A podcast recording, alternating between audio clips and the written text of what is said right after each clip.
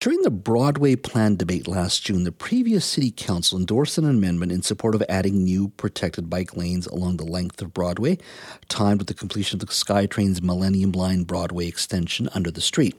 Now, the City of Vancouver this week has come back to Council uh, recommending against the idea. There are, of course, plans for wider sidewalks for pedestrians and patios along the revamped uh, Broadway line.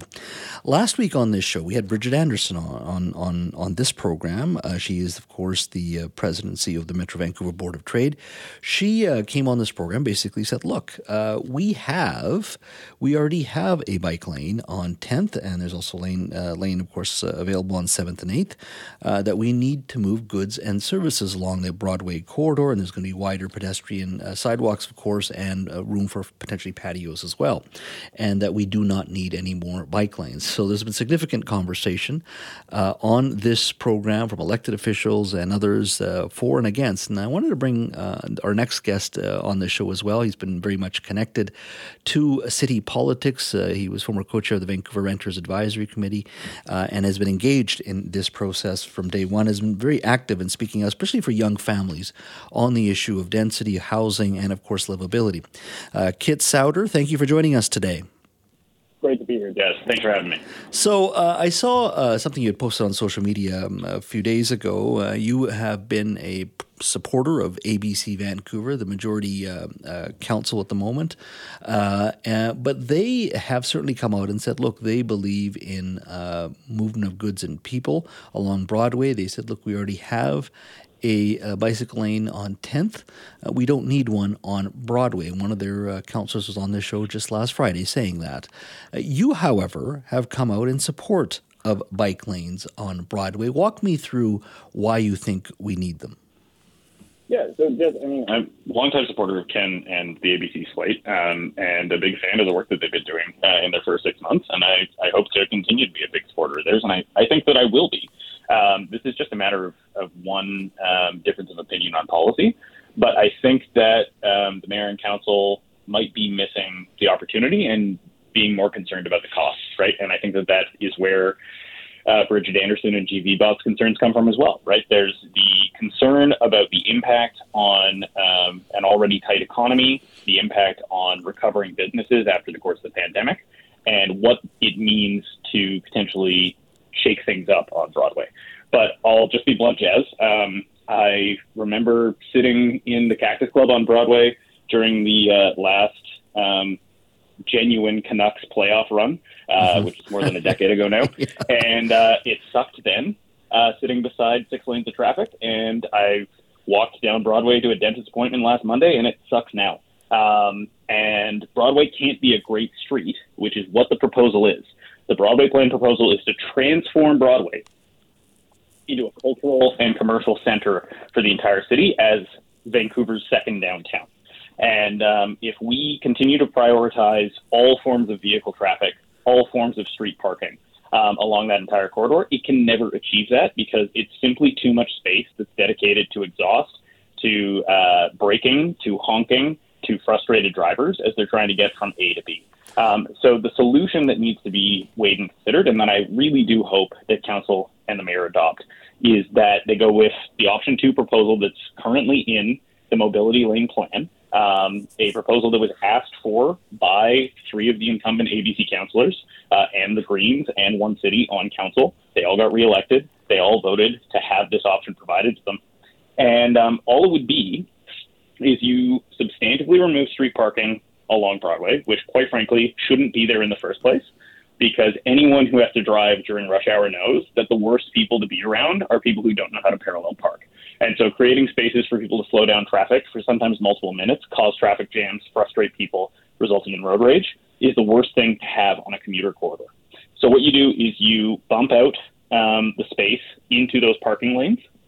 You mm-hmm. allocate time and jurisdiction to make it possible for delivery for commercial vehicles so that those businesses can be served and prioritized. And then you use the mobility lanes and the tree space to act as a buffer for more parklets, more plazas, so that businesses actually get supported. Uh, but so let's just go back to the original point there. During rush hour, those extra lanes would be needed anyway. You're not parking there uh, during rush hour. I mean, those aren't aren't those lanes needed just to move goods and services and people at that time? Well, they certainly haven't been being used for the last two and a half years. Um, the city's own assessment on it says that the use of Broadway has been reduced by at least 15% over the course of the last two years uh, as a consequence of construction. It has not resulted in substantial traffic jams. Their projection on the Broadway uh, line extension to the Millennium line is a 15% reduction in total on top of that of car usage. And I would remind you, Jas, I'm sure you remember, um, when the Canada Line extension came in, Ministry of Transportation, City of Vancouver said we'd see a 10% reduction in bridge crossing. Uh, and what ended up happening was over 30%. And so we had an oversubscription to the subway line when that came in, a massive collapse in drivership. And I expect that we'll see the same thing happen along the Broadway corridor, which is why we need to plan for this. And especially considering the fact Council just voted down the pace of change policy that you've covered in depth on your show over the course of the last two weeks, yeah. um, which will mean that there will be room for thousands and thousands of new purpose built rental units along with other housing options along this corridor. And those people will not be able um, to fit two cars per family along the Broadway corridor and drive on it. They need to have alternatives for safe mobility. What's wrong with 10th Avenue, though? Like, if, if you already have a line there, why do you need to have this conversation?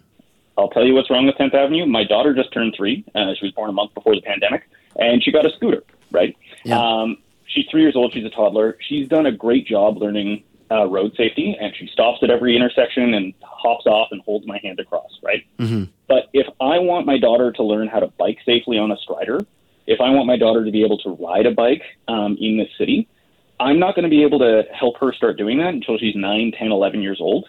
Whereas if there's fully separated mobility lanes that have a substantial barrier and buffer from traffic, I can safely take her to spaces where that's the case and have her become a more active participant in our, in our city at a much earlier age, which I think is better for everyone and in particular better for families. Uh, if you're a betting man, what's the chance of this happening? The bike bicycle lanes on Broadway. I'm curious because this is, you know, sometimes these things were promised. But some of them, some of the folks that were elected did promise it, perhaps. Uh, but uh, there's a new reality now as well. People want things moving along, and and and, and parties sometimes have a broader uh, you know concerns they have to look at and views change. So if you're a betting man, what's the chance of a bicycle lane being added to Broadway in your mind right now from what you see? Well, I guarantee you that there will be mobility lanes on Broadway someday. The question is whether or not Ken Sim and ABC Vancouver have the courage to do it today.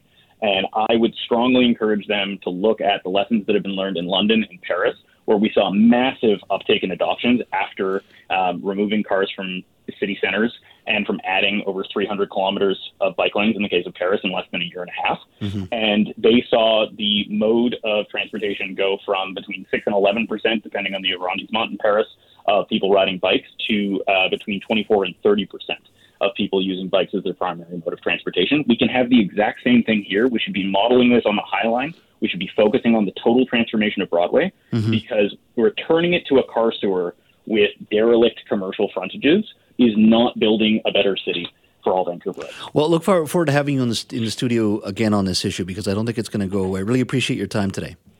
Thanks so much, Jed. Have a great day.